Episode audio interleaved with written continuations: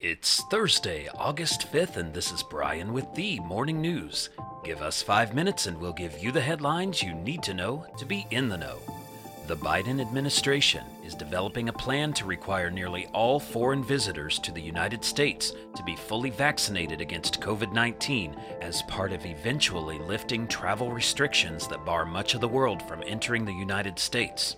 The White House wants to reopen travel, which would boost business for the airlines and tourism industry, but it is not ready to immediately lift restrictions because of the rising COVID 19 caseload and highly transmissible COVID 19 Delta variant.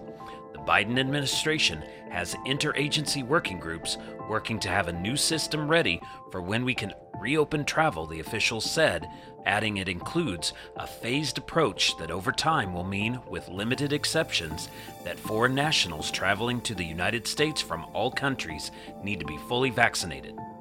On Wednesday, the Senate moved through a series of amendments to the roughly $1 trillion infrastructure package, with lawmakers anticipating a vote on final passage of the bill this weekend or early next week.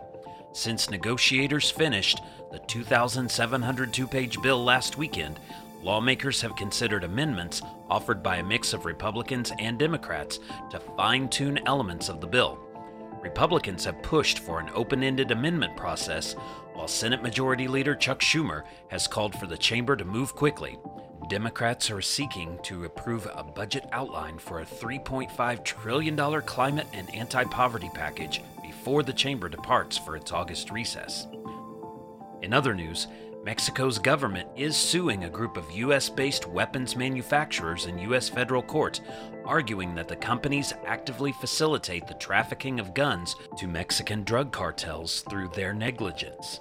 In the civil lawsuit filed Wednesday in U.S. District Court in Boston, the Mexican government said that the gun manufacturers have been negligent and complicit in driving the violence that Mexico has suffered from drug cartels and other criminal organizations in recent years.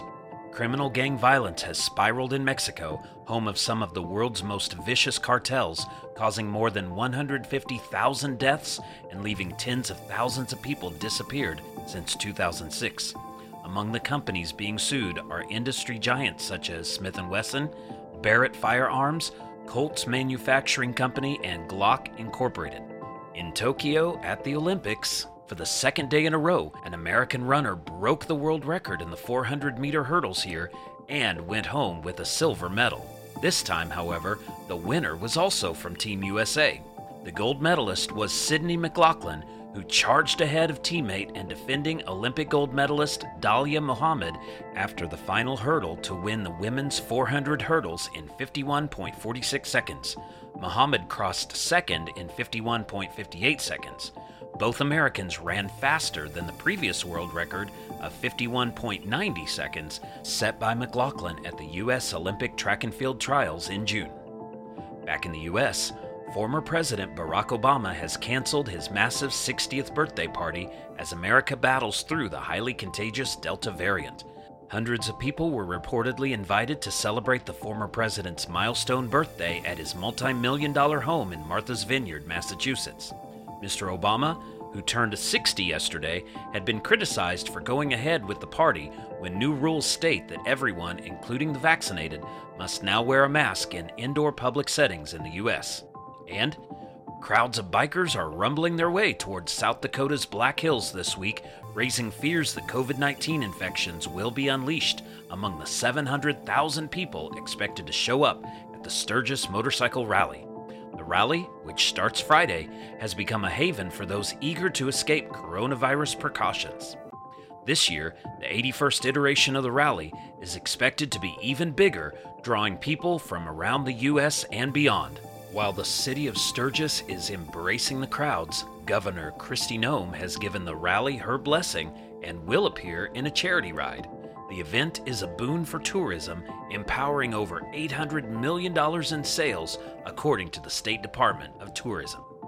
Now you know, and you're ready to go with the morning news. These headlines were brought to you today by Podmeo. Start your podcast easily at podmeo.com, the world's number one podcast hosting. Subscribe to this daily morning brief on Spotify, Apple Podcast, and themorningnews.com.